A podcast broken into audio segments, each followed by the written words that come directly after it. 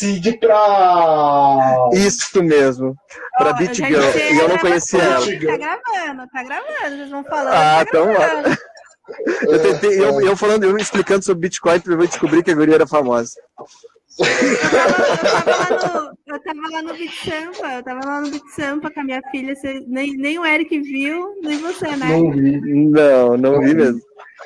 Coitado do Alessandro Dias, eu pisei no pé dele duas, três vezes. Que legal. Gente, vou ter que desligar aqui, mas um abração para todo mundo, vou tentar acompanhar vocês agora, tá bom? Beleza. Abraço. Um abraço. Valeu, tchau, tchau.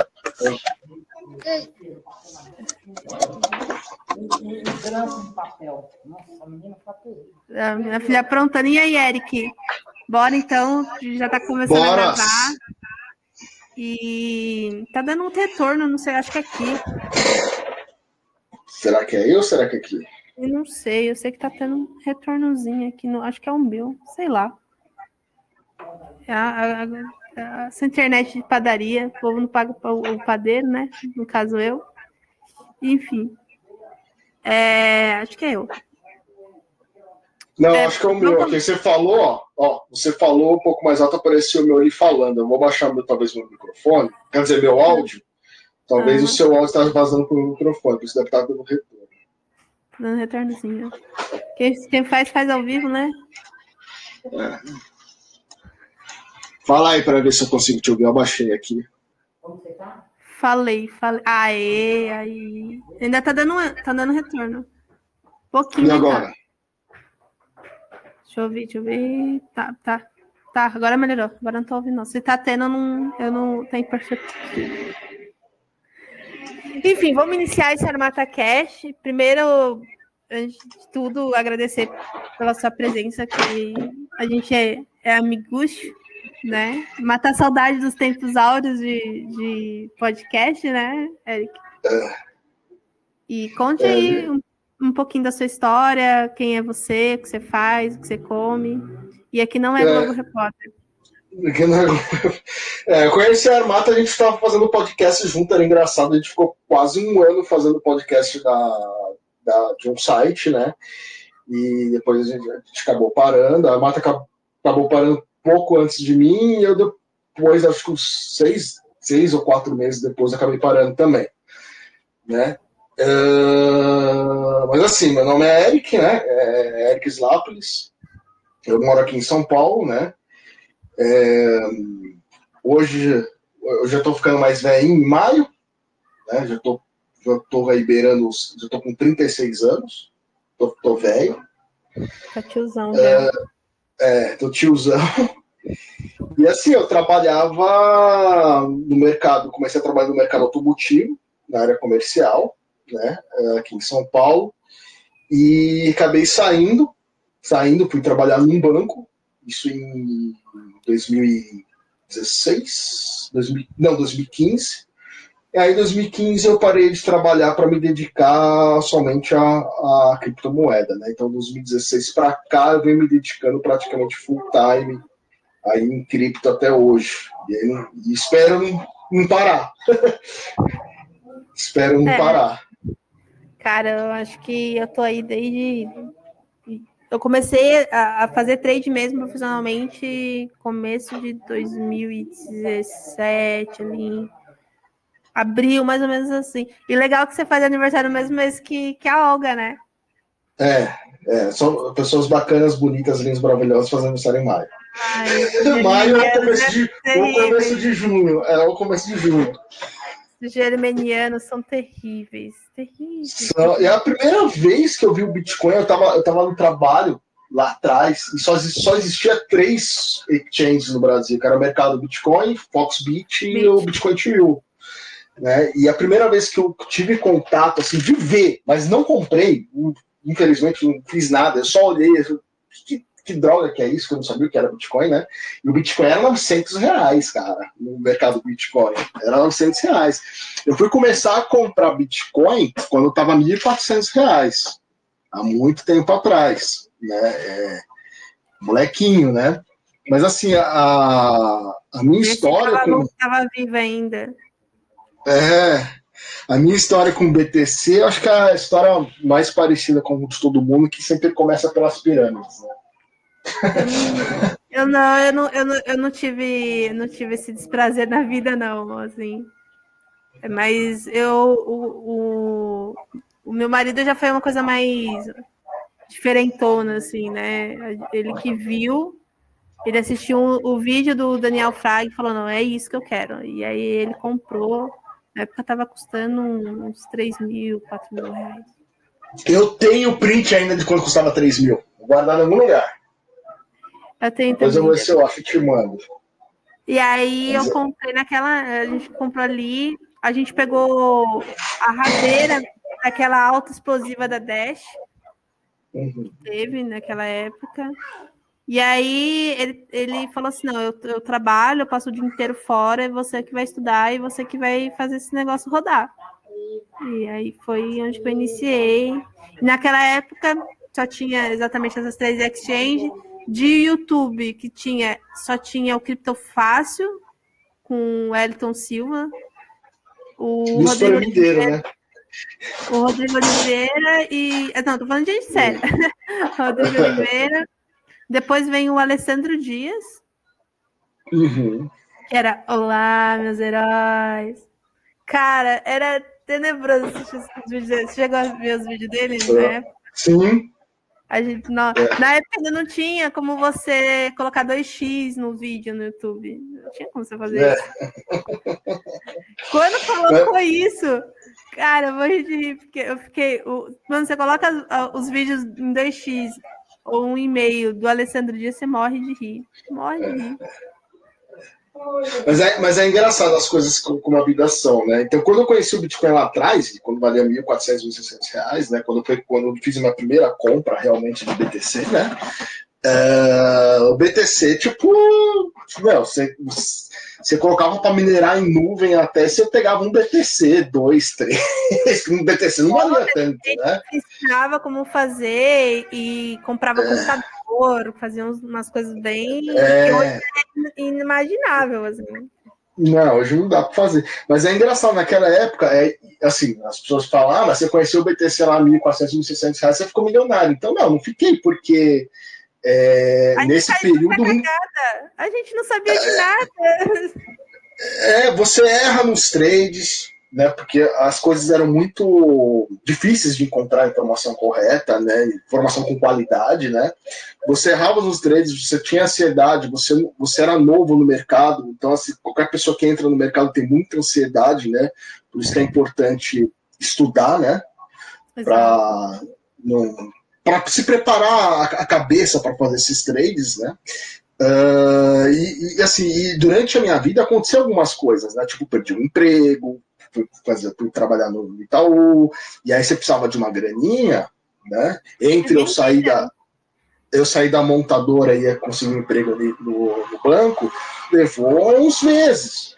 E aí eu precisava de grana, precisava comprar comida, precisava pagar a luz, telefone, né? E aí se vendia o BTC para cobrir esses gastos, né? Sem falar a pirâmide, que eu caí na época, né? Na época eu tinha colocado 15 BTCs na pirâmide. 15 BTCs na época era 15 mil reais, mais ou menos, 15, 20 mil reais, né?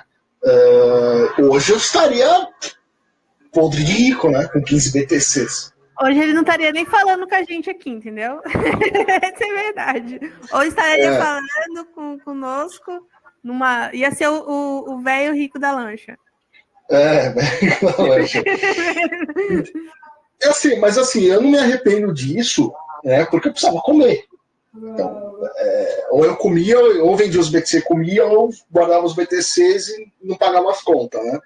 E eu acho que essa é uma história muito comum, né, desse nosso mercado brasileiro, infelizmente.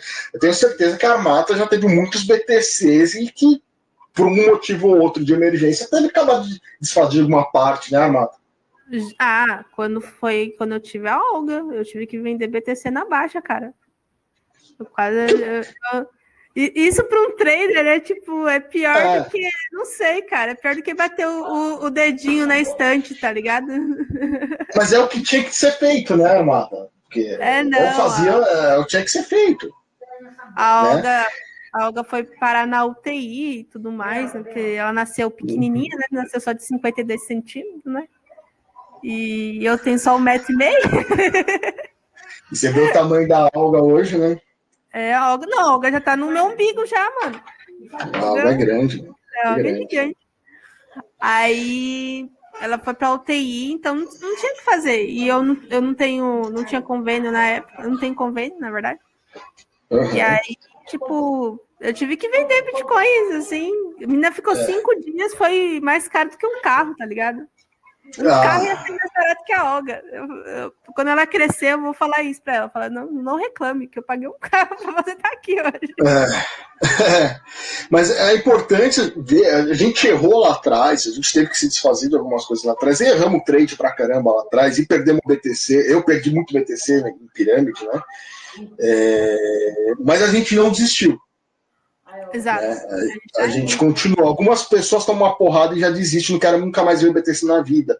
Mas a gente não. A gente viu que o erro era nosso, não era o erro do BTC, o BTC não tem erro, né?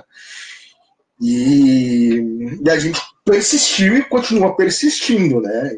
E a Armata praticamente vive hoje de trade, BTC, de dar aula, né? Tipo, a vida da Armata vive em torno disso, né? Hoje quase não dou aula, muito pouco. Agora que tá voltando, a galera, não tenho certeza, né? Bitcoin explodiu e a galera, olha, acho que eu vou estudar um pouquinho sobre isso, quem sabe ganha um pouco, né? Mas depois eu dava muita aula, mas depois que aconteceu aqueles esquemas que da Atlas, GBB, da Atlas, mano. A galera não viu, mano. Mas assim, é importante você que está ouvindo a gente, por mais que você cometa os erros, saiba que os erros são normais. Não fique naquele pensamento tipo, era para eu estar rico, milionário, se eu tivesse feito isso, feito aquilo. Cara, você já foi. Você vai ficar se matizando até quando? Vai ficar lá batendo chicote nas costas até quando? Bola pra frente, vê o que fez de errado e vamos corrigir e vamos seguir em frente. Que é que a Armata fez, que é que eu venho fazendo, né? E a gente continua errando, obviamente. De vez em quando a gente fala umas caquinhas, né? Ah, sim, claro, mas a gente não faz mais muita loucura que a gente faria. Entrava all-in, lembra? Entrava all-in. Trabalhar sem stop, né, Eric? Sem stop. Sem stop. Essa é uma história engraçada. Porque lá em 2017, né, auge do BTC, depois veio os auge das altcoins, né? A dominância do BTC tinha chegado a 35%, né? E as altcoins bombando. E aí, o que eu fiz em março? Comprei as altcoins, fui guardando a Ledger e o mercado afundou. Eu fiquei preso, né, nas altcoins, né? É terrível. Aí teve a ICO também, hoje o dinheiro que eu coloquei em ICO hoje daria para comprar muita fralda, viu? Muita fralda. Né? E a gente, eu acredito que hoje a gente vai rever isso de ICO, a gente vai rever isso de shitcoin pumpando, a gente vê aí Dogecoin, que é um projeto que é abandonado, que não tem mais desenvolvedor, não tem nada, subindo de forma espantosa, outras shitcoins que acabam aparecendo também, que estavam mortinhas, subindo também, sei lá, 500, 300%. A galera fica naquela, tipo, o Bitcoin tá muito alto. Peraí, senta, filha. E aí o mercado explode mesmo, né? O Bitcoin tá muito caro. E aí a Olga tá pulando em cima do sofá. Terrível, tá enorme. E aí a galera fala, o Bitcoin tá muito caro, eu vou para as altcoins. E não estudo, projeto, não vê nada. Vocês que estão ouvindo, a gente toma cuidado para não cair nessa zico furada, para não cair. Como a gente teve agora aquela cripto real.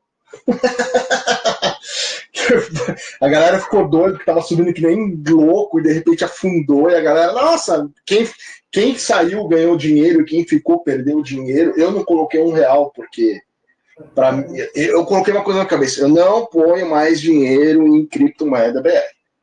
Hoje eu não ponho.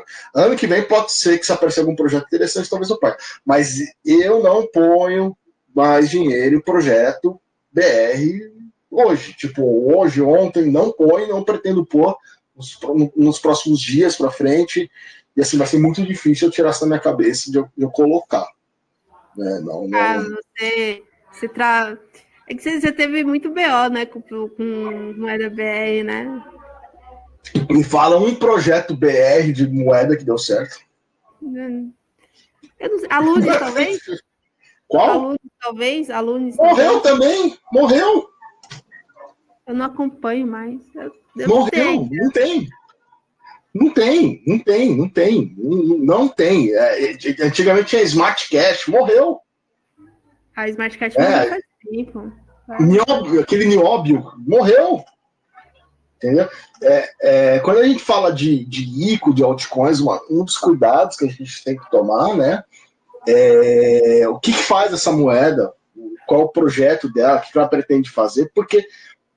aquilo que a gente já falava nos outros podcasts, bicho, o que tem de criptomoeda, de ICO que nasce, que é para você dar de dinheiro para o desenvolvedor ficar rico às suas custas e você se lascar? Tem um monte. Então, mano, sempre foi assim, entendeu? Não tem jeito. Tem um monte. Então, assim, infelizmente, muito projeto BR, você olha assim e fala, mano, não faz sentido isso aqui. Né? Então, assim, vocês têm que tomar muito cuidado, porque vai ter muito shitcoin limpando. A altcoin é assim mesmo. Uma coisa que eu bato muito a tecla é ter gerenciamento de risco, né? Que é uma coisa que a gente negligenciava bastante e hoje a gente vai martelando muito sobre isso. A galera se foca muito em aprender... no meu caso, né, como trader, análise, identificar um triângulo, que é indicadores, esquece do gerenciamento de risco. E na análise fundamentalista, a galera procura tudo menos o gerenciamento de risco, né? Conheço muita gente aí que, pô, anos de experiência, aí tá nessa maluquice de NFT, de DeFi, e aí os caras colocam 30%, 40% do capital. Aí... Pô, beleza, se der bom, né? Se subir, legal. E se morrer no meio do caminho, aí como é que fica? 40%, 50% do seu capital. Preso numa shitcoin que depois tá desaparecido. Queimado, pegou fogo. É a mesma coisa que você colocar dinheiro numa fogueira, tá ligado? E rezar pra não pegar fogo. É mais ou menos isso que acontece. Esse negócio de comprar e rezar é muito perigoso. Comprar e rezar pra subir é muito perigoso. Aí a experiência vai melhorando nesse quesito, sabe? Da gente evoluindo nesse quesito de gerenciamento, de moedinhas. E a gente vai... Hold de shitcoin tá difícil de fazer, né? Eu, particularmente, não faço mais como eu fazia antigamente, né? Agora eu tô seguindo as dicas da Armata, tipo... compra pela tendência de subida e sai fora quando mudar a tendência, entendeu? Tipo, agora ficar fazendo hold de sentar em cima da shitcoin, eu já não faço mais. Eu particularmente não faço mais, mas tem algumas shitcoins que vale a pena ter, tipo, da Cardano, é uma que ainda acredito, Ethereum... Fala aí moedinha e aquela aposta que a gente fez, quem ganhou? Eu não sei, porque precisa entrar no Discord deles lá para pegar fazer. Eu acho que você deve ter ganhado por causa de Link. A Link foi estouro. Pior que eu peguei boa parte daquela alta, só que eu não fiz hold, né? Eu fiz fazendo operação no meio do caminho, né? Eu não gosto mais de ficar lá instalando. Apesar que hoje em dia não, né? Tem muita wallet aí que tem várias moedas, né? Antigamente era só a Exodus, uma ou outra que tinha, né? Tinha uma da Iti. Nossa, evoluiu. Só tinha Electro? Electro é o nome da wallet? Sim, Electro. Eu não lembro que eu gostei daquela carteira. E a Exodus e as hard wallet, né? Que sempre foi muito. Era isso que a gente tinha. Hoje não, cara. Hoje tem tudo. Nenhuma, né? Hoje tem tudo. Aí, né, nossa, a gente evoluiu muito, cara. A gente tinha que ir lá, instalar, a porcaria da wallet, da moeda. É. Nossa, eu fui formatar meu notebookzinho que eu tinha aqui, eu tinha um monte de, daquelas walletzinhas. Vendi, deu e foda-se, né? A gente fica muito maximalista depois, né? A gente fica muito... Ah, é Bitcoin, no máximo é tiro na wallet. Porque a gente fica muito descrente. Ethereum, a gente até pode entrar no assunto dela, né? Porque ela está passando por uma atualização, né? E algumas coisas aí a gente pode estar conversando, né, Armada? Tipo, qual é a nossa perspectiva em relação a ela com as atualizações que vai vir? Por exemplo, tem uma das atualizações que vai tornar a Ethereum deflacionária, coisa que hoje ela não é. Será que seria um novo boom no mercado? Talvez, cara, talvez. Quem manja bastante o que tá aqui da Ethereum e das shitcoins é o Robert, né? Tá aqui com a gente. Quer falar alguma coisa, Robert? É bate-papo, oi. A galera vai conversando. Oi, desculpa, tava no mudo. Não, sobre a Ethereum, eu tô com uma perspectiva muito boa em relação a ela, que com essa atualização, né, a 2.0.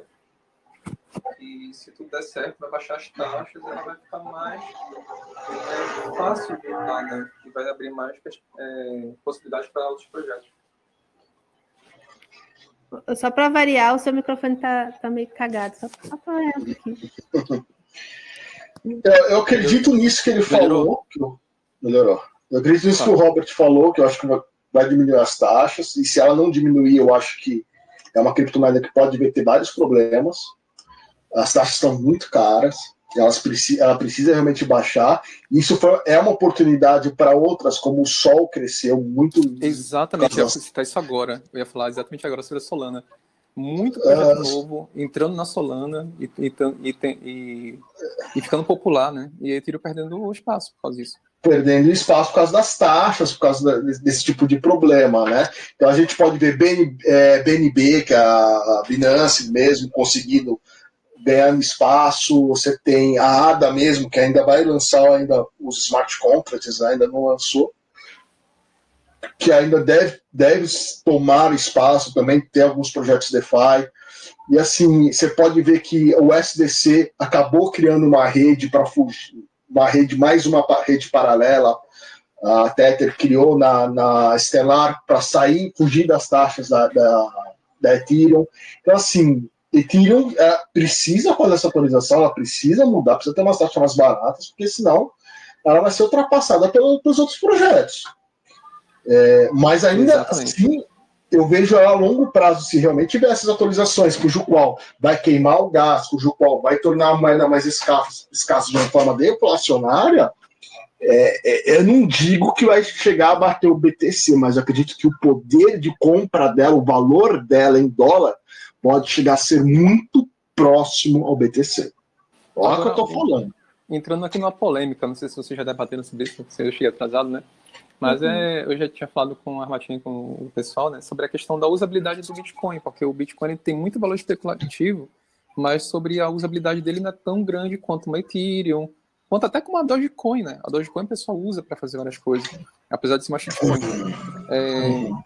Então, tem muita moeda com muito mais recursos, muito mais usabilidade do que o Bitcoin, e ele não também tem preocupação de se atualizar.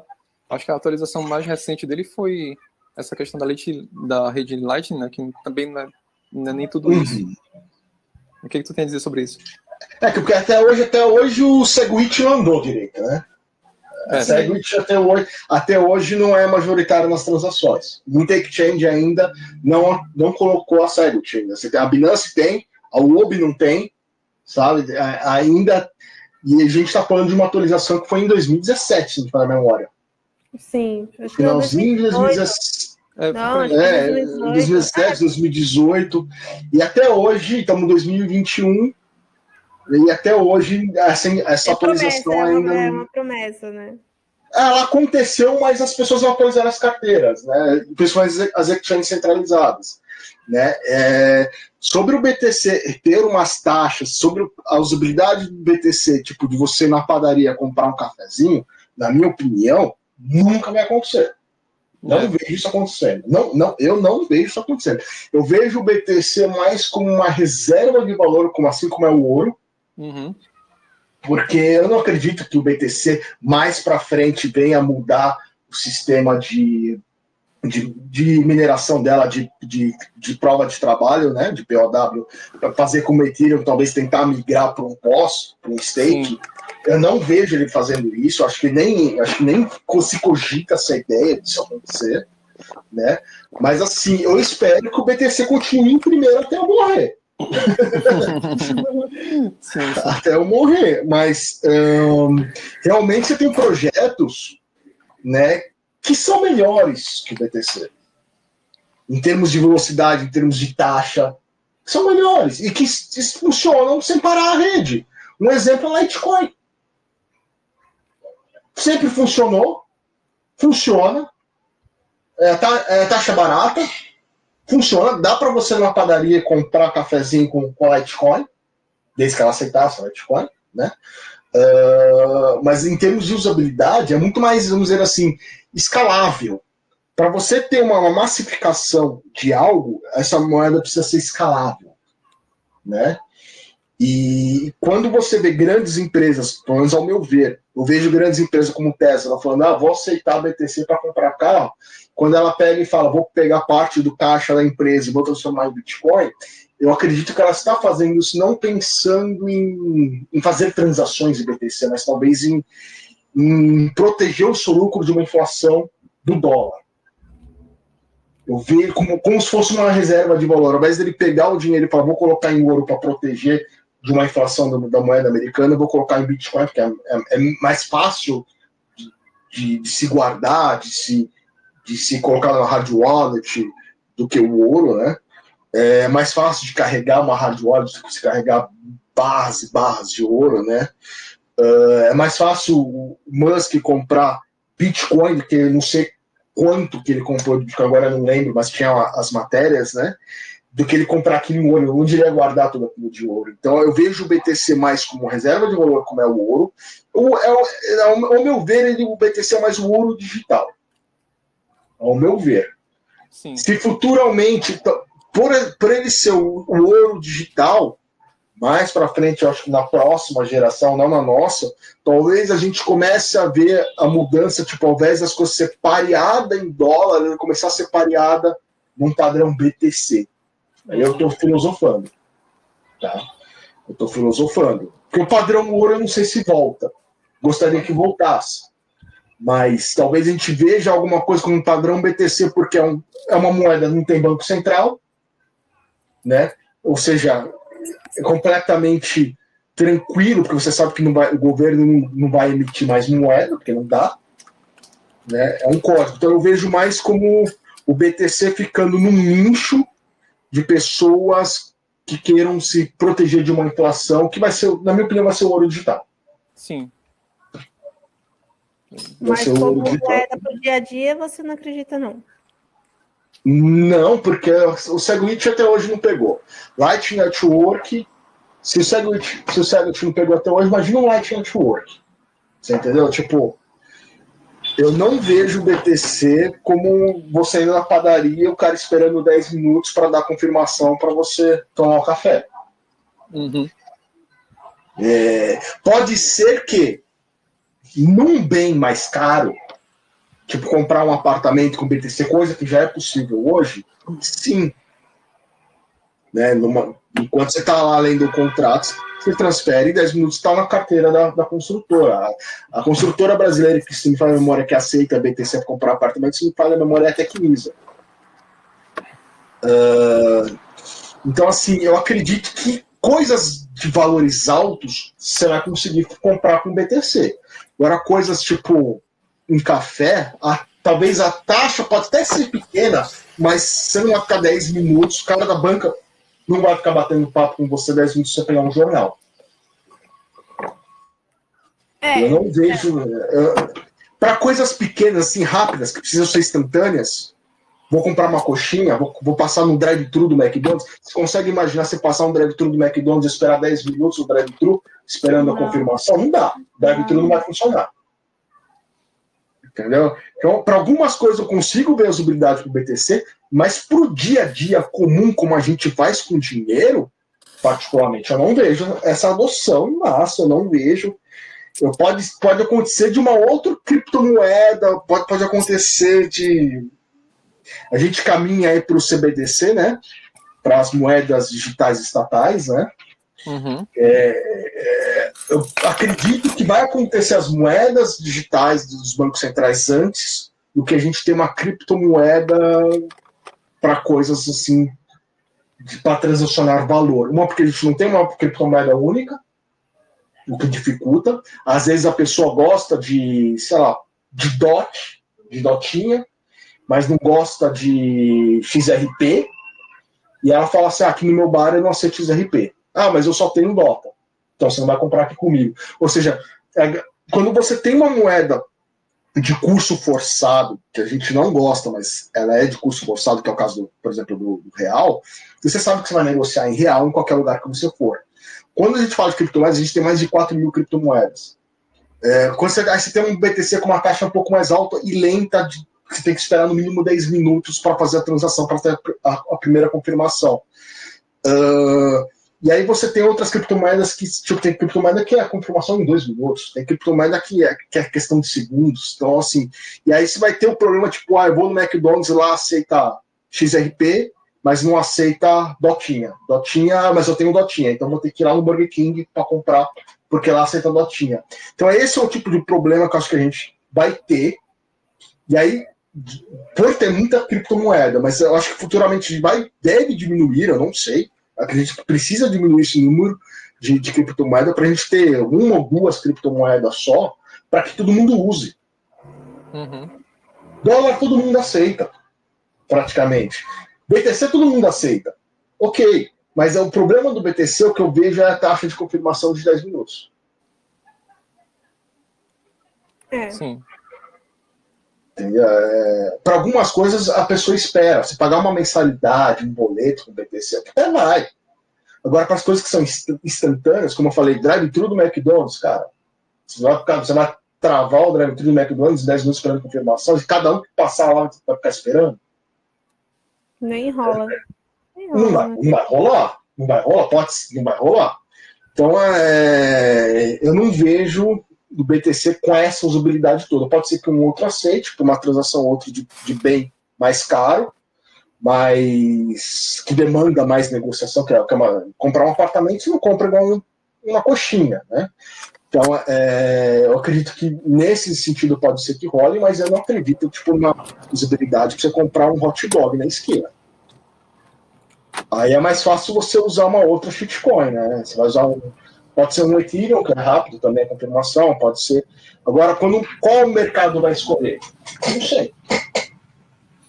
Ele também já tá querendo demais, já. Sim. Dormiu? Oi? Minha filha tá acordada desde as 4 da manhã hoje. Nossa, tá virada. Tá virada no Jiraya hoje. É mal de família. Tá. E é interessante, eu tava conversando com umas pessoas sobre CBDC esses dias, e aí vocês podem dar a opinião de vocês. A gente já tem a moeda chinesa digital, né? Já tá sendo testada lá por 100 mil ou 100 milhões de pessoas, não sei, 100 mil, não sei. Tá sendo, por um grupo restrito lá na China, tá sendo usado, né? A União Europeia já fala que precisa criar a moeda digital dela. Os Estados Unidos precisa criar o dólar digital dela. Já a gente já vê o Guedes falando em criar o BRL digital também, né? E aí eu estava conversando com o pessoal, será que nós iremos ver mais para frente uma concorrência entre as moedas estatais na preferência? No tipo de segundo, como eu falei, você vai passar no McDonald's, será que o McDonald's vai virar para você e vai falar... a gente aceita real, mas a gente aceita dólar também, dólar digital, porque você não vai precisar, teoricamente, de uma casa de câmbio para comprar esse dólar digital. Na minha imaginação, é meio diferente. No Paraguai é mais ou menos assim, né? Eles aceitam a moeda paraguaia, o dólar e o real, né? Uhum. Será que a gente... É que assim, no Brasil a gente tem a lei que impõe que as coisas sejam cotadas e feitas em real, né? Mas a gente também sabe que acontece o jeitinho brasileiro.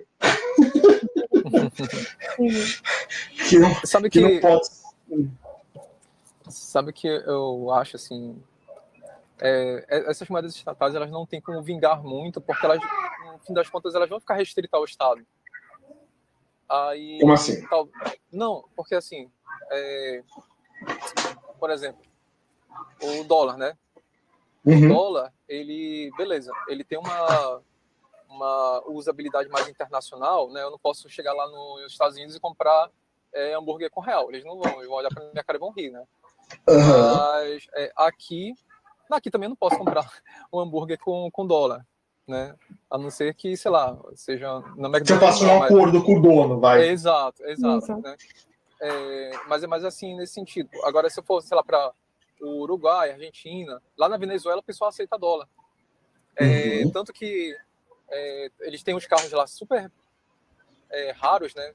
Uns carros muito bonitos, esportes, mas só que é muito barato lá. E quando eles anunciam esses carros de colecionadores, mas eles anunciam em dólar.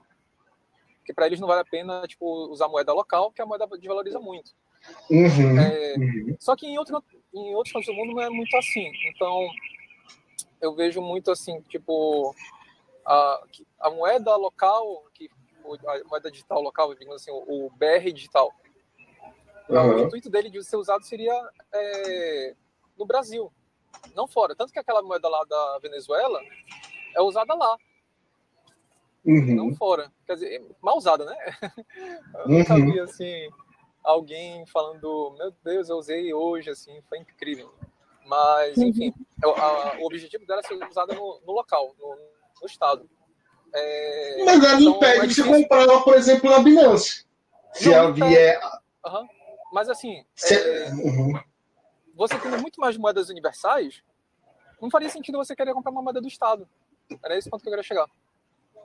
Não, eu acho que comprar uma moeda estatal você nunca deveria comprar por causa do risco de impressão, do risco de inflação daquela moeda, né? Mas, por exemplo, com a criação do CBDC, eu não vejo motivo para, por exemplo, existir a Tether. Sim. É mais uma questão da Stab, né? Não, porque a Tether é uma Tether por um dólar. Por que você vai ter Tether se você pode ter o dólar digital? Aham. Uhum. Entendi.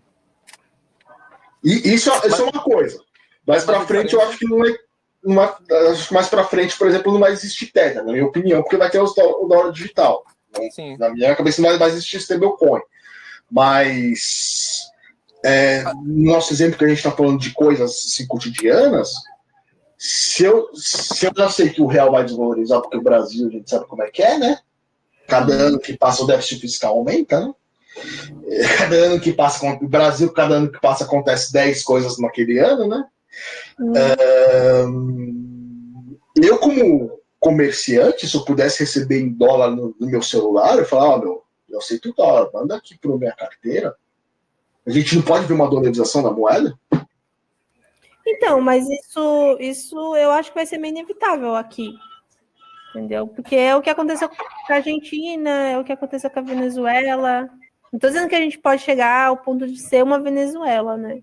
Mas, assim... Não duvide da capacidade do brasileiro. Uhum. O brasileiro vê o limite e ri da cara, né? Tem isso também, mas eu acho que a gente chega muito próximo de uma Argentina. Sim. Sei lá. A gente fica falando assim, nesse ponto, nos casos mais catastróficos, né? Que é os casos mais... Mas a gente vê muito isso acontecendo aos poucos, países como... No Paraguai já é assim, já faz muito tempo. E aos poucos a gente está vendo a Colômbia fazendo isso, alguns México já faz isso de certa forma também. Sei lá, vai ser uma coisa assim meio esporádica, vai ser uma coisa muito comum, e não só em países emergentes, né? Que tipo, o dólar... A galera dos Estados Unidos importa essa inflação para nós, e foda-se, né?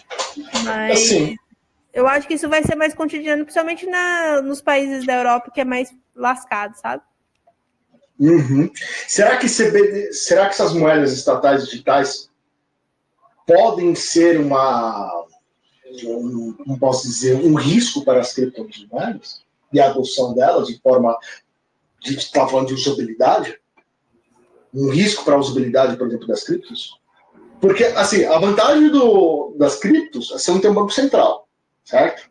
São dedos políticos, mas, assim, no dia a dia, as pessoas, a gente já acordou para o risco inflação, a gente já acordou para o risco banco central, mas 99% da população não acordou para isso. Ainda tem americano que acha que o dólar é lastrado em ouro. Tem americano que ainda acha. Né? No dia a dia, vocês acreditam que a usabilidade vai ser maior em moeda estatal digital? Ou vocês acreditam que realmente as criptomoedas vão vencer essa batalha digital? Eu acho que vence, mas em termos de usabilidade, vocês acham que vence também? Eu acho que vai ser uma briga bem acirrada, sabe? Eu acho que não. Vai, fala aí. Não, sabe por quê? Eu acredito que vai ser uma guerra muito interessante da gente assistir, assim, nos próximos tempos, porque o que acontece, por exemplo, o Pix. O Pix deu pau, você ficou sabendo? Então, exatamente isso que eu ia falar. Ele tinha tudo para ser uma coisa do cotidiano que a galera ia usando, e ele podia, não, você não precisa usar criptomoeda, essas coisas, você tem o Pix aqui, mas não tem nem um ano e já tá dando mais pau do que... Mas será que vai dar pau também no servidor do FED? Será que o servidor do FED não vai aguentar as transações em dólar digital? Eu acho que também não aguenta, cara. Não aguenta. O Pix tá aí chorando, né? Não, e já tem matéria falando que... Não tem dinheiro para manter servidor. Não tem dinheiro para manter isso. Exato, então, tipo... Não o legal, uma coisa que o... Exato, a blockchain, a tecnologia de blockchain é uma coisa, principalmente quando ela é descentralizada, é uma coisa muito, muito interessante, né? Que você não fica preso a um servidor só, você não fica preso a um custo só, num local só, entendeu? Então, eu acho que pode rolar sim, assim, uma guerra bem errada nesse quesito. Mas a galera vai começando a perder a confiança. O Pix já é um primeiro passo para isso, né? Sim. Em relação à blockchain, né, ela tá tomando, assim, vários mercados. As pessoas estão descobrindo, né, as empresas estão descobrindo a usabilidade dela além das criptomoedas. E eu tô achando isso muito interessante, né? Você que é gamer, Eric, deve estar acompanhando agora essa história do Play to Earn, né?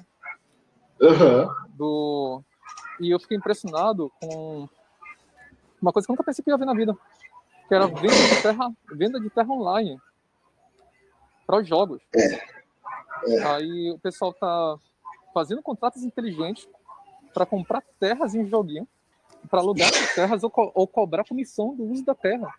E a galera já tá pagando. Aí vai ter agora o lançamento de um jogo chamado My Neighborhood Alice, e vai ter abertura de venda de terra dela agora, nos próximos meses, né? E tá fila para comprar.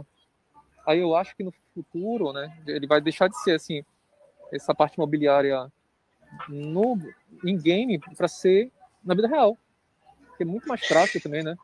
Compra de terra pela blockchain. Não, tudo vai poder ser comprado por blockchain, cara. Acho que dá para fazer muita coisa em blockchain. É um mundo novo que ainda a gente não alcançou o fim disso ainda. A gente vai morrer, não vai ver tudo que os caras vão criar sobre blockchain. Também acho. A gente não vai ver tudo, assim, o potencial real das coisas, sabe? Mas eu acho que antes da gente morrer, a gente vai ver muita coisa boa, cara. Com certeza. Vai. E talvez algumas coisas ruins também, né? Tipo, quando a Armata fala em uma guerra mais acirrada entre cripto e moedas estatais, eu já vejo, você vê o FED americano, que agora indo atrás principalmente dos youtubers americanos, de Bitcoin. Isso já está acontecendo lá. Eu acho que essa guerra ainda vai dar muita coisa ainda, tipo, dos estados tentarem proibir ou tentarem fazer alguma coisa em relação à criptomoeda, porque conversando com o pessoal dos Estados Unidos, a galera tem medo lá hoje de ser presa, porque diferente do Brasil, quando você só nega nos Estados Unidos da prisão, né? Sim. E eles estão achando que eles vão ser os novos Al Capones. Porque Al Capone, ele não foi preso pelo contrabando de cerveja, né? Ele foi preso por sonegação fiscal. Sim. E aí você vê os americanos estão falando assim: nossa, eu comprei uma baita de uma casa, os caras fazem vídeo naquela puta de mansão, e os caras estão vendo a Receita Federal entrando lá e pegando os caras e arrancando de lá e falando: cadê o imposto disso aqui? Cadê o imposto disso aqui? Então, em termos de imposto, em termos de regulação estatal, eu acho que vai se acirrar muito uma armata folar entre as guerras entre os dois. E a gente talvez venha a ter tipo dias pouco mais difíceis mais para frente, em termos de conseguir fazer as coisas com BTC, alguma coisa assim do tipo. Porque eu vou falar a verdade, não quer declarar BTC, não. Apaga isso, Armata, isso não pode pôr. Já era, tá gravado, filho. Mas todo ano eu não sei porquê, Armata, mas todo ano os BTCs que eu ganho, eu mando pra uma carteira e perco, sabe? Não coloco o endereço errado. É incrível isso, né? É incrível. Cara, eu já falei para você tomar os seus remédios de Alzheimer. Eu perco. Mas assim, eu sou só uma curiosa aqui. Nem é de comer? Mas como vocês veem como a armata... O FED fechando o cerco com os Estados Unidos, né? Fechando o cerco mesmo. Tipo, você comprou uma casa aqui de 1 milhão, meu querido, mas cadê esse 1 milhão? Ah, de BTC, cadê o BTC que você declarou? Ah, não declarei? Peraí, vem cá, vem curtir, vamos conversar. Lá tá começando a ter esse tipo de problema. Acirrando essa guerra, será que esses problemas se tornarão mais comuns perante o globo? Já temos Biden falando de um imposto mundial, não relacionado a BTC, mas relacionado a outras coisas. Mas será que a gente poderia ter um imposto mundial relacionado ao BTC? Um acordo entre os países relacionado à criptografia? O que vocês acham? Eu não sei, um advogado que acabou de entrar podia, né, falar, né, um pouquinho sobre o que ele pensa disso, né, Thiago? Daqui a pouco ele tá aberto aqui? Tá aberto. Boa tarde a todos. Boa noite, né? Boa noite. Cheguei um pouquinho atrasado, mas estamos aqui presentes. O que você acha disso, Thiago? Você acha que você que é advogado, você acha que isso é possível de acontecer? Eu peguei no meio do caminho a informação. Como é que... Fala de novo, por favor. Então, fala aí, Eric. Você acha que pode rolar uma legislação mundial para criptomoeda? Relacionada à criptomoeda? Altamente provável. Não duvido. Porque, na verdade, inclusive, já tem saído algumas informações na mídia nesse sentido, né? O interesse existe, obviamente, né? Por parte dos governos, da FMI. Isso daí eles já falaram abertamente. E criar algumas regras, né? E aí, quando fala em criar algumas regras, óbvio, né? É ação específica. Mas em que termos vai se dar isso? Né? Complicado, né? Cada país tem sua soberania, então cada país tem seu interesse, né? Alguns talvez não tenham interesse que a coisa seja... como é que eu vou dizer assim? Proibitiva? Não, digamos assim, por motivos... Por motivos escusos, alguns não vão desejar que a coisa seja tão bem descritiva, sabe? Vamos dizer dessa forma, né? Que haja, por exemplo, algumas zonas cinzentas que a gente chama, né? Então, obviamente... Tem a brecha, essa é a verdade, que tem a brecha. Exatamente. A gente tá falando isso, Eric, mas se a gente tiver um troco de pão em Bitcoin, a gente tá tendo muito, mas se a gente tá vendo o pessoal aí... que está colocando milhões, bilhões. Ele está sendo a mineração do dia, entendeu? Então, eu vejo gente que comenta assim, eu vejo gente que comenta assim, não, porque daqui a pouquinho vai acabar o dinheiro físico, né? Aí você fica pensando, cara, como é que vai acabar o dinheiro físico se tem tanta gente interessada em ter dinheiro escondido em algum lugar? Então, assim, eu vejo com uma certa parcimônia essas coisas, porque, obviamente, para quem está lá na elite, né, interessado em esconder seu patrimônio, isso não é exatamente algo que eles tenham prioridade para resolver, entendeu? Para implementar, mas... Eu acho, assim, que pode até rolar uma legislação dessa, Eric, mas com muita brecha para gente que tem dinheiro, que colocou dinheiro em cripto, entendeu? Ah, sim. Ah, com certeza. Período de perdão, inclusive, para poder... poder legalizar o que não estava descrito... Tem isso aqui no Brasil, não tem? Se você tem muito dólar lá fora, você trazer, você ganha até um desconto. Ó, eu desconto aqui os suas multas. A gente não tem cripto, né? Podia ter em cripto, a gente não tem cripto. Ainda não, né? Ainda não, realmente. Criar brechas para o pessoal que tem... os grandes que têm dinheiro em cripto, né? Terem vantagens.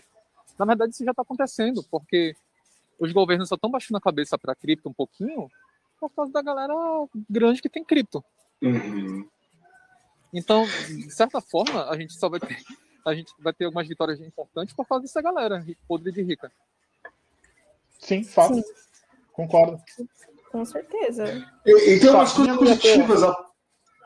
Pode falar. Ai, desculpa, perdão. Tem umas coisas positivas acontecendo em cripto também. Não faz muito tempo, provavelmente o Thiago já deve estar inteirado no assunto, hoje já é possível colocar como captação só da empresa BTC no Brasil. Sim. Você já consegue, antigamente você tinha que colocar, sei lá, 5 mil, 10 mil reais, 15 mil reais, hoje você pode colocar lá, tem um BTC em capital social. Já é possível fazer esse tipo de coisa. Então, assim, a gente está caminhando ainda para algumas coisas positivas, né? Mas é óbvio que não vai ser tudo flores, né? Acho que provavelmente vai ter uns espinhos nessas flores aí.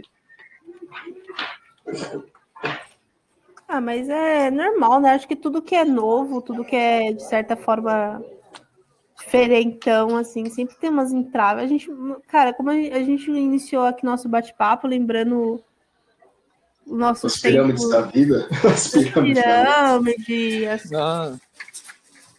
E como a gente evolua.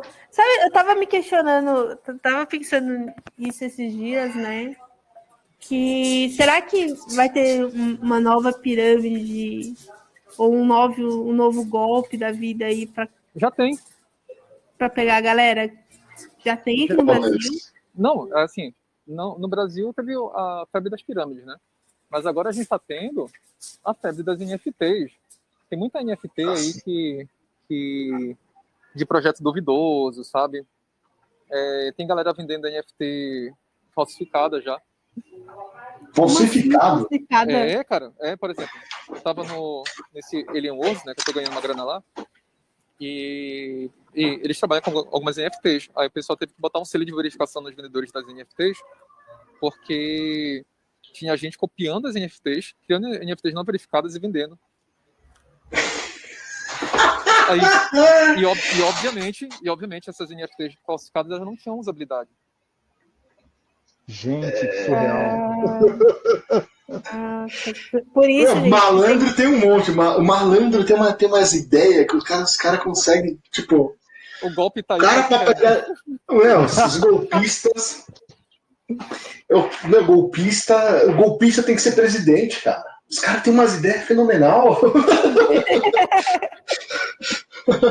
Frase pra colocar na propaganda, assim, quando for colocar no Spotify, né? Frase de efeito, né? Malandro tem que... Mas já não é? Não é. Isso vai ser gravado, né? Mas eu tenho medo de falar o que eu tenho que falar, mas eu vou falar. Depois você aguenta o processo aí, ó. Sempre sabe, bicho, pega o chocolateiro lá, vocês sabem quem é? Foi como presidente, cara. O cara vai arrumar as finanças do Brasil rapidinho. Cara, aparece dinheiro do nada, sabe? Tipo, ó. Tem umas coisas que. Boiando, mas tudo bem, tô boiando. O William Wonka brasileiro, pô. Mas a gente tem umas coisas que, tipo, é muito engraçado. A gente estava conversando outro dia, a gente tem. Esse mercado de cripto, infelizmente, também é um mercado. Hoje, até um certo. É bom não ter uma certa regulação, e em alguns momentos é ruim não ter uma certa regulação. Porque a gente tem uns mercados muito loucos, e o mercado de cripto, ele parece ser uma coisa muito louca, propensa a criar uns golpistas loucos.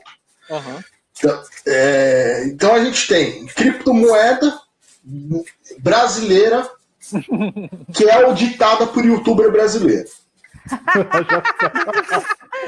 é por isso que eu adoro essa. Foi sensacional, né? O cara não tem. Não precisa nem falar o nome da manhã, todo mundo já sabe. O cara não tem um superior em contabilidade, é auditor em nada, mas ele é auditor de uma criptomoeda brasileira. Você já tem nem um pouco de bronca com essa pessoa, né? Não, eu não tenho, eu sou amigo dessa pessoa. O que é pior, eu sou amigo dessa pessoa. Mas eu critico as coisas que eu acho que tá errado. Eu falo pra ele, isso aqui eu acho que tá errado. E ela pra mim, não sei o que, fala, bicho. Isso pra mim não é bom. Você vai se queimar, eu falo, mas entre me ouvir e fazer o que a pessoa quer. Mas já tá queimado. Já não tá já se envolveu em polêmica anteriormente, ele, né? É verdade. Já se envolveu. Eu conheço o cara. Eu sou amigo do cara. Mas assim, algumas coisas eu começo a virar pra ele e falar, bicho, eu tô começando a desconfiar de você, velho. Porque você tá entrando em umas que eu tipo, não consigo entender, cara. É demais. É o passado, é uma nova hoje, amanhã é outra. Eu não tô entendendo. Então a gente tem o mundo cripto, infelizmente, parece ser um negócio para golpe, para coisa errada. Cara que, como a gente estava falando no começo do programa, o cara que cria ICO desaparece, né? O que dá errado, ou fala, sei lá, o que acontece. Qual é o caso do real recente? A gente estava falando isso no que a gente faz análise todo dia, né? Para quem é aluno e para quem nos acompanha, tem o acesso ao bunker e a gente faz análise todo dia às 9 horas da manhã. Essa semana eu não consegui abrir na quarta-feira, mas quarta-feira eu vou abrir aqui para a gente bater papo às 9 da manhã e compartilhar lá no YouTube, vai ser uma live, né? E a gente estava conversando, né? Agora vamos falar, agora eu lembrei de uma coisa, não foi muito tempo. Quem foi que fez o gifzinho imitando Elon Musk com o real e depois apagou tudo? Nossa, Primo Rico. Depois ele apagou e escreveu: desculpa, pessoal. Eu não estudei o projeto. A gente postou dizendo que não estudou o projeto. Aí é brincadeira, né? Não, sabe o que é engraçado? É que se a gente fazer uns negócios certinhos, tudo bonitinho, ninguém dá um puto pra nós. 10 centavos assim, chorado. Chorando. Assim, só para não esquecer de colocar a frase, não é recomendação de compra. Não é recomendação de investimento. Essa história furada que não é recomendação de investimento, a gente agora tem a Binance tomando o primeiro lugar de movimentação de BTC no Brasil, e aí as outras concorrentes foram lá e encheu o saco do governo, falando, olha aqui, não sei o que, isso não pode acontecer, a gente está perdendo nosso mercado com os caras, tá, não sei o que lá. Aí você vê mais investimentos em publicidade desses caras em canais de YouTube, e esses caras não podem sumir com o dinheiro da galera. Quem? 3XBit, cara. Sumiu. E ninguém sabe o que aconteceu, né? Não. Exato. E para não cair em roubada, né? É sempre importante estudar muito. E falando em estudar muito, tem um cripto radar. Olha só que maravilha. Sim, agora eu tem. É nosso agora, no produto novo agora. Exatamente. A gente faz um estudo sobre as altcoins, sobre como está o mercado. Não é esse criptoradar.org, não é? Não. É nosso. Já tem um ponto .org, né? Vocês, não? Não. Esse aí é com Y. O nosso é com I. Tá. Então, o que é o criptoradar? Me conta que eu não sei. Então, a gente está fazendo análise... Análise não, né? A gente faz um estudo sobre algumas altcoins que tem... está no mercado, que são interessantes para ser estudadas. Traduzindo, a gente faz um serviço que ninguém faz. Que ninguém faz, é exatamente isso. Para quem ir lá pesquisar se é uma moeda confiável, se não é, se tem projeto, se não tem, se tem liquidez, se tem volume, se não é uma shitcoin da vida. E aí eu vou fazer a seguinte pergunta para vocês, que eu fiquei sabendo de um amigo nosso, eu não vou falar o nome porque... Enfim. Então, não expor as pessoas. Para não expor as pessoas, que tipo, mas a Marta vai se ligar quem é. A esposa do cara emite um papel falando que aquele bagulho vale aquilo que vale. Entendeu? Então, a pergunta que eu faço para vocês que estão montando, ou já montaram o Cripto Radar. Quem faz auditoria daquilo que vocês estão falando? Tipo, quem me garante... Eu conheço vocês, obviamente. A Marta já deve imaginar que eu vou perguntar. Eu sei da necessidade de vocês. Mas vamos dizer que eu não conheço vocês. Eu sou um cara novo, entro lá no Cripto Radar e tal. Pô, o que é isso aqui? Oh, os caras estão indicando esse... Essa ICO... Mas aí que tá. Eu não é indicação de investimento mesmo. É só estudo. Vem com esse papo de vai colocar seu dinheiro... Você quer colocar dinheiro lá? Coloque. Mas não tem nada a ver com isso. Peraí. Deixa eu falar. É igual o Eric. Assim, é igual a análise de estudo que eu faço de manhã. Eu faço análise de estudo todo dia de manhã. Eu mostro, olha, tem a possibilidade de cair, de descer. Mas se o cara quiser entrar naquela moeda, a responsabilidade é dele. Né? Mas o que eu quero dizer é o seguinte, vocês não acham que está faltando uma empresa que pega e fala assim, ó, olha, vamos dar o selinho, tipo um ISO 9001, tipo, sei lá, falando, ó, o sitinho do Cripto Radar aqui foi auditado para a gente vê que eles realmente estudam o projeto e tal, e que eles não receberam nada do projeto para indicar aqui para vocês. Eu acho que tinha uma coisa, tinha uma revista, que... Depois eu vou pedir para o Rodrigo, que é lá do Japão, e ele assinava essa revista, que tinha exatamente, era tipo isso, eles faziam isso, mas depois, não sei se eles estão ainda aí, se era índole mesmo, né, se era verídica essa revista ou não, se ela fazia esse trabalho ou não, mas hoje em dia isso é muito difícil, cara, porque... Por mais que você faça... Claro que tem moedas que você sabe que tem um potencial. Né? Mas você não sabe. Amanhã a Ada pode simplesmente falar. Sumir amanhã. É muito difícil você colocar um tema aqui e falar, não, é assim, tá ligado? Não, mas eu não estou falando disso. Pode falar. Não, então... isso é muito difícil até para o mercado tradicional, né? De ações e tudo mais.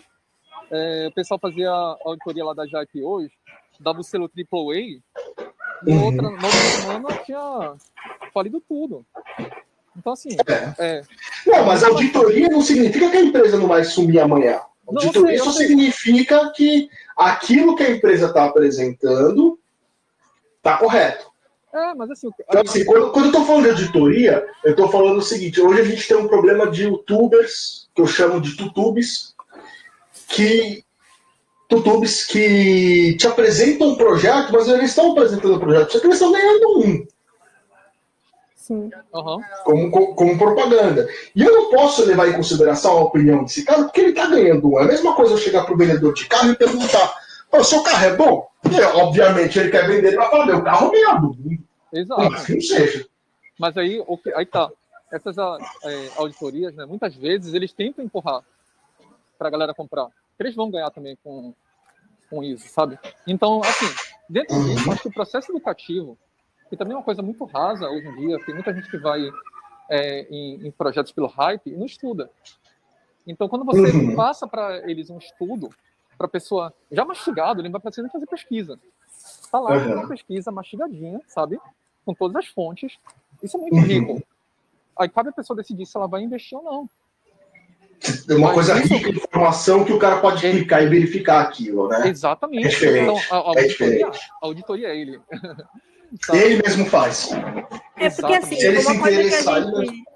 uma coisa que a gente aprendeu, e hoje é muito difícil para explicar para a galera nova, é que o intuito quando você entra no mercado cripto é você ser responsável completamente pelo seu dinheiro. Ser responsável pelo seu financeiro, entendeu? Uhum.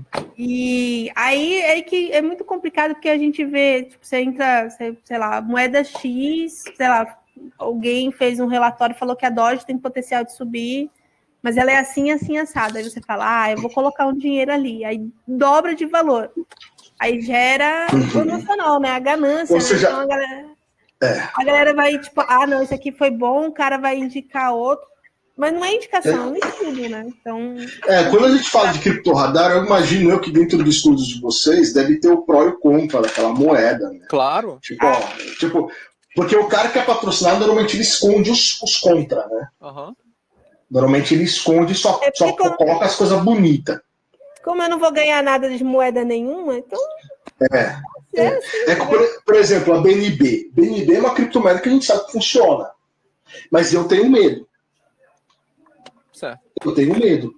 E eu tenho medo de colocar coisas no BNB. Tipo, você sabe que dá para você colocar, por exemplo, sei lá, se não quer pagar a taxa do Bitcoin, por exemplo, você pode mandar em BNB e pagar aquele BNB. Na verdade, você tem um token do Bitcoin, né? Você não tem o Bitcoin em si. Meu medo, amanhã o CZ vai lá e puxa o servidor da pomada e acabou o BNB. Porque é centralizado. O problema da centralização. Igual muita gente está fazendo, né? Não sei se você está sabendo que está rolando agora uns lances de empréstimo. De empréstimo na FTX, igual que, tipo... a Poloniex, sabe? Lembra da Poloniex? Uhum, lembro. Em FTX, em tudo. Quem me garante que amanhã FTX ou, sei lá, Binance, essas corretoras... Não vai sumir. Não vai desaparecer. Eu não tenho garantia jurídica nenhuma. Então... Uhum. E aí quando você põe isso no estudo de vocês, os prós e os contras, a gente acha que BNB é centralizado a um ponto que, tipo, se amanhã dá uma dor de barriga no CZ, eles ligar para você, já é, você se lascou. Então, aí você tem que colocar os prós e contras, o risco também, você fazer isso, você pode amanhã sumir, a moeda pode, sei lá, virar pó, então, ou a exchange virar pó. Eu enxergo da seguinte forma a questão, né? Basicamente, isso é um serviço de research, vamos dizer assim, né? Exato. E a gente já conhece que aqui no Brasil, por exemplo, tem uma empresa que o Eric adora, né? E eu posso falar porque eu já vi o Eric se manifestando a respeito dessa empresa, né? Qual delas? Chamada Empalacos, sabe? Então, assim, ela faz os relatórios, né, a respeito tanto de ações quanto de cripto, que a gente já sabe, né? Indica a moedinha X, faz aquele baita relatório dizendo que a moeda tem potencial de valorização de 500% e pipipipopopó, fica lindo. Se der errado, eles falam, olha, não é culpa nossa. As informações que a empresa ou os desenvolvedores passavam é que o projeto era assim. Mas se não aconteceu, nós não temos culpa. E é muito simples. Entendeu? Você lava as mãos, né? Botou pessoas na jogada e fala que, na verdade, a responsabilidade é do terceiro. Então, o grande problema... É o Primo Rico, né? Exato. Outro também. Eu acho que a diferença entre a Empalacos e a gente, né, é que a gente faz uma análise mais pé no chão, né, mostrando os pontos positivos e os pontos negativos, enquanto essa outra aí, ela vai fazer uma coisa bem fantasiosa. Só divulgação, né? Porque quando você lê um relatório da Empalacos, ela parece o João Kleber falando, cara. Ela faz todo não, porque é uma cripto que só não ficou o nome.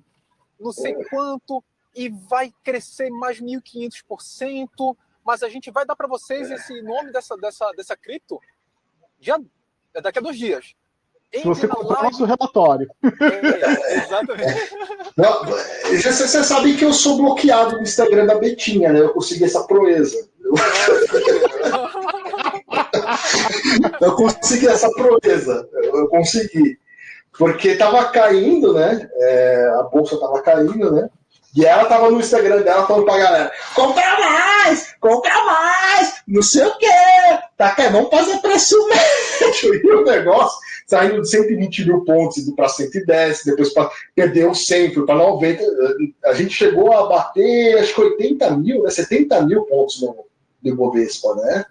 Alguma coisa assim. E tava batendo circuit break, assim, 3 vezes na semana, né? Tava uma coisa meio louca. Você comprou a camiseta também? Eu sobrevivi a 3. E ela mandando a galera comprar, fazer preço médio, aí chegou um momento que ela viu que não era mais assim. Ela ficou quieta, falou: pessoal, não é hora de comprar, é melhor ver até onde o mercado vai, a gente não sabe para onde vai.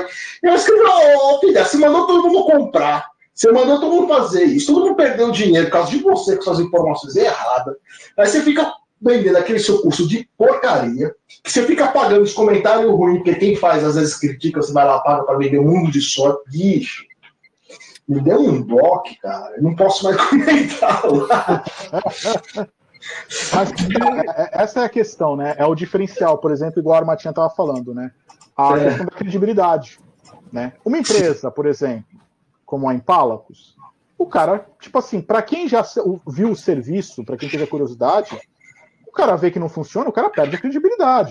Isso é péssimo para a empresa, né? Então, assim, óbvio que toda empresa, ela vai ter a intenção, né, o desejo dela, vai ser realmente buscar o máximo de informações, né, e também verificar a veracidade dessas informações dentro do possível, para não oferecer produtos que posteriormente possam vir a se mostrar um escândalo. Concordo. Mas é uma coisa muito complicada realmente, né? Porque a própria empresa de research às vezes não tem má intenção no que está fornecendo. Mas o problema é que no mercado convencional a gente sabe que a maioria dessas empresas de research não estão de boa fé, né? Uhum. A gente pode colocar assim, o Thiago hoje eu conheço o Thiago, hoje é uma boa pessoa, se eu emprestar para ele, eu sei que vou receber. Até hoje o Thiago é uma pessoa honesta. Amanhã eu não sei. Exato. Isso aí. Amanhã eu não sei. Eu acho legal a iniciativa de vocês do Cripto Radar. Essas perguntas que eu joguei na mesa aí pra gente, porque talvez fosse a pessoa que não conhece o Cripto Radar faria. Uhum. Eu conheço a Armata, né? Eu sei que a Armata não vai colocar nada lá que tipo que possa que seja ruim, que ela acredita que seja ruim.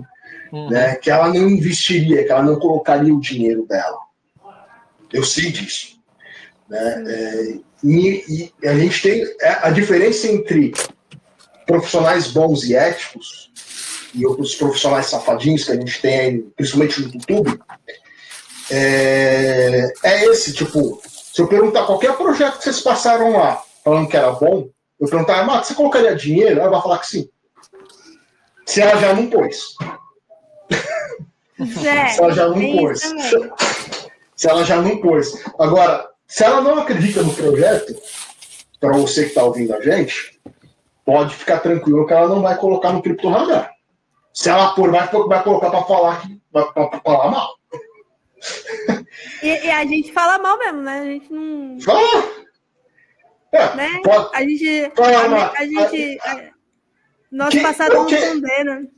Condena que a gente fez um podcast que o Rodrigo da Dash Digital não fala mais comigo, não fala mais com a empresa lá, eu falei.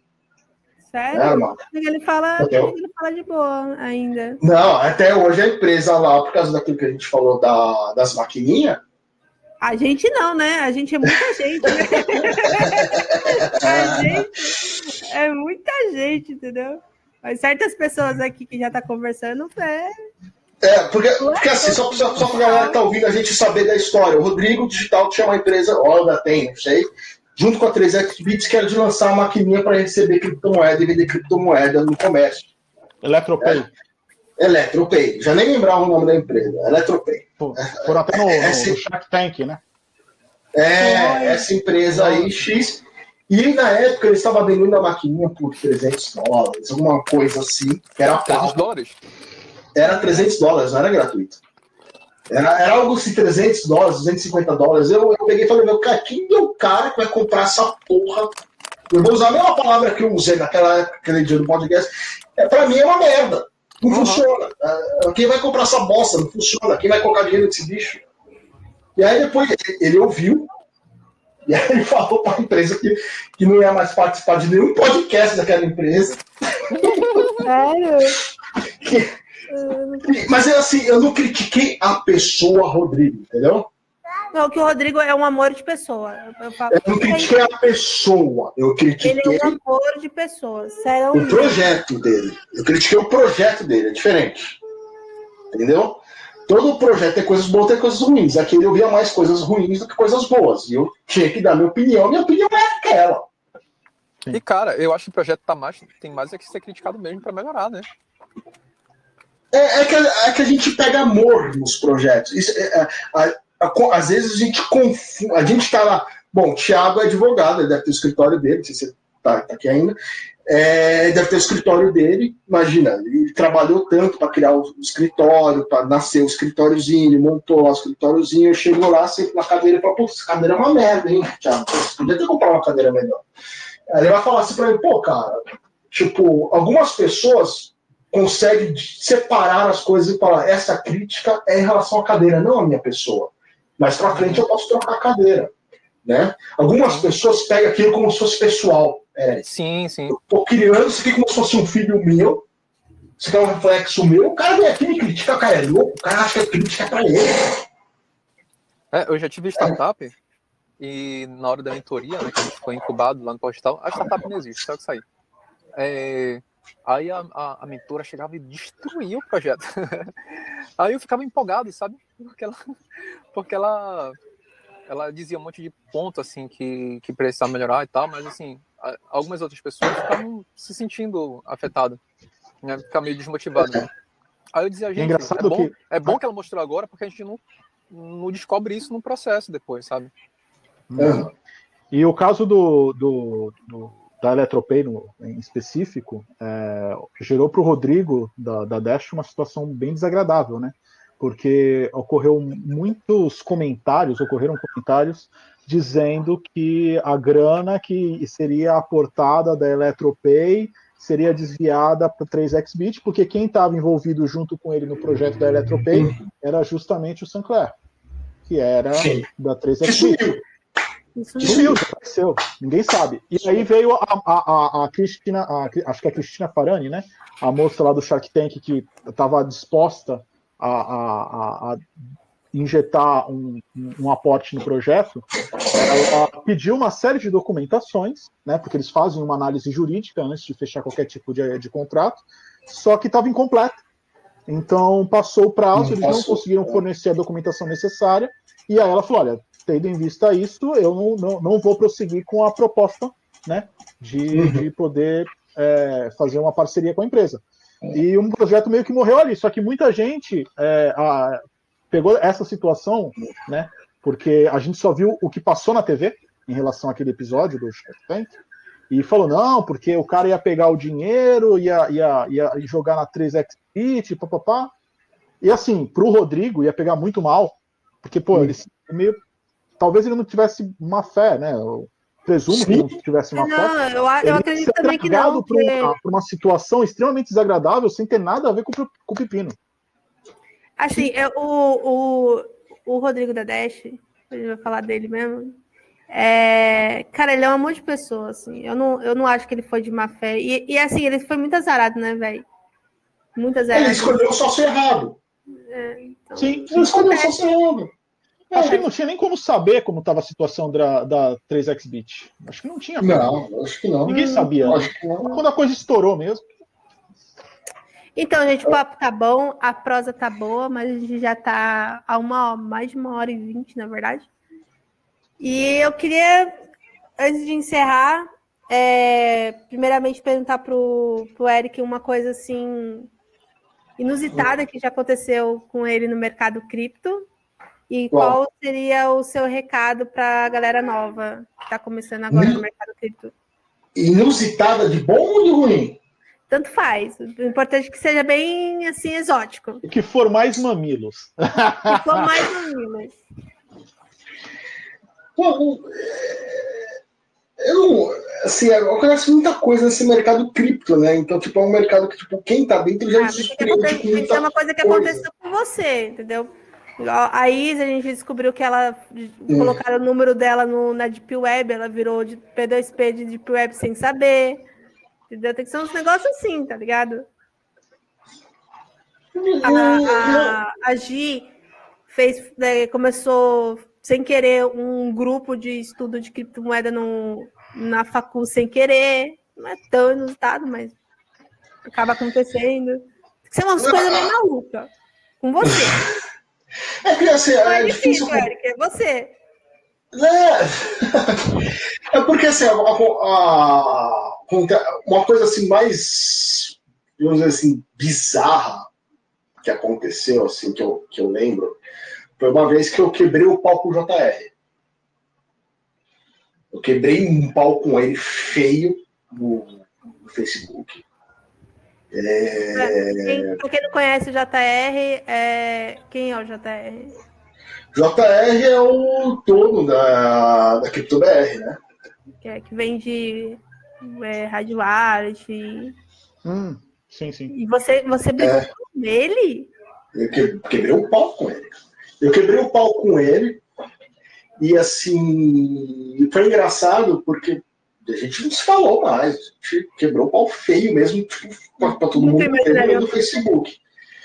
E passava um tempo depois eu fui trabalhar com ele, né? Eu fui trabalhar com ele.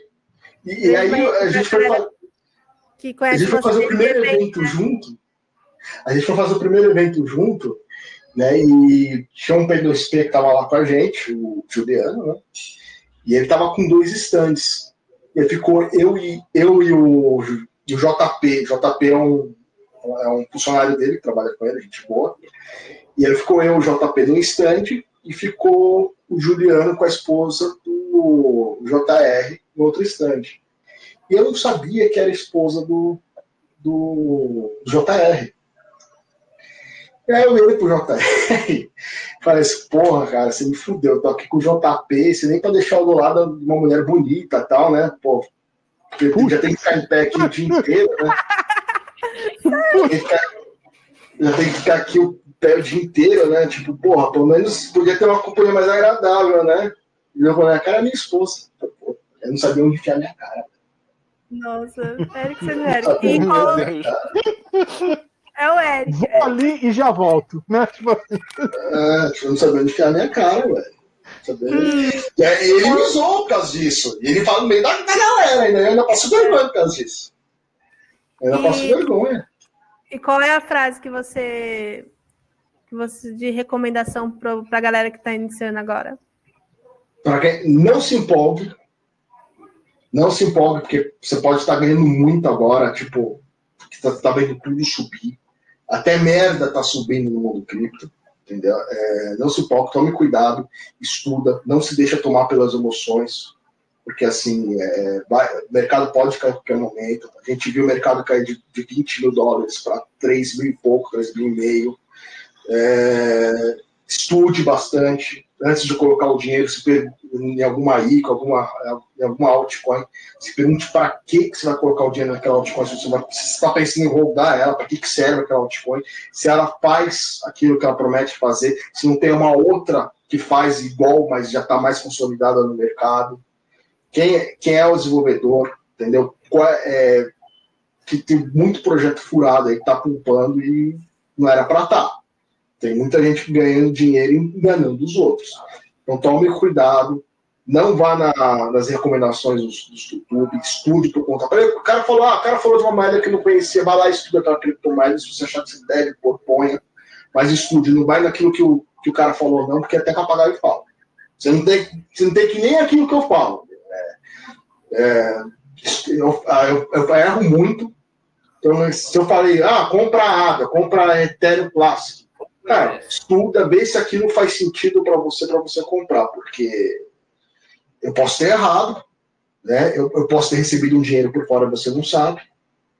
Entende? Então, estude. Não fique só vendo o YouTube e achando que o YouTube fez todo o trabalho que deveria fazer, porque às vezes ele não fez ou tem alguma outra intenção por trás. Mas por conta própria, cuide do seu dinheiro, porque se você não cuidar do seu dinheiro, os outros vão cuidar para você. Então é isso, né? É isso mesmo, estude bastante e seja responsável pelo seu capital, pelo seu dinheiro. E é isso, Eric. Muito obrigada. Eu vou até encerrar a gravação aqui. E agradecer aí a sua presença e até a próxima, até o próximo sábado para a gente continuar. Se quiser participar no próximo sábado, é só entrar aqui no chat e trocar ideia todo sábado às 18 horas. Tá certo? Beijo para todo mundo e até a próxima. Um grande abraço a todos. Tchau, tchau.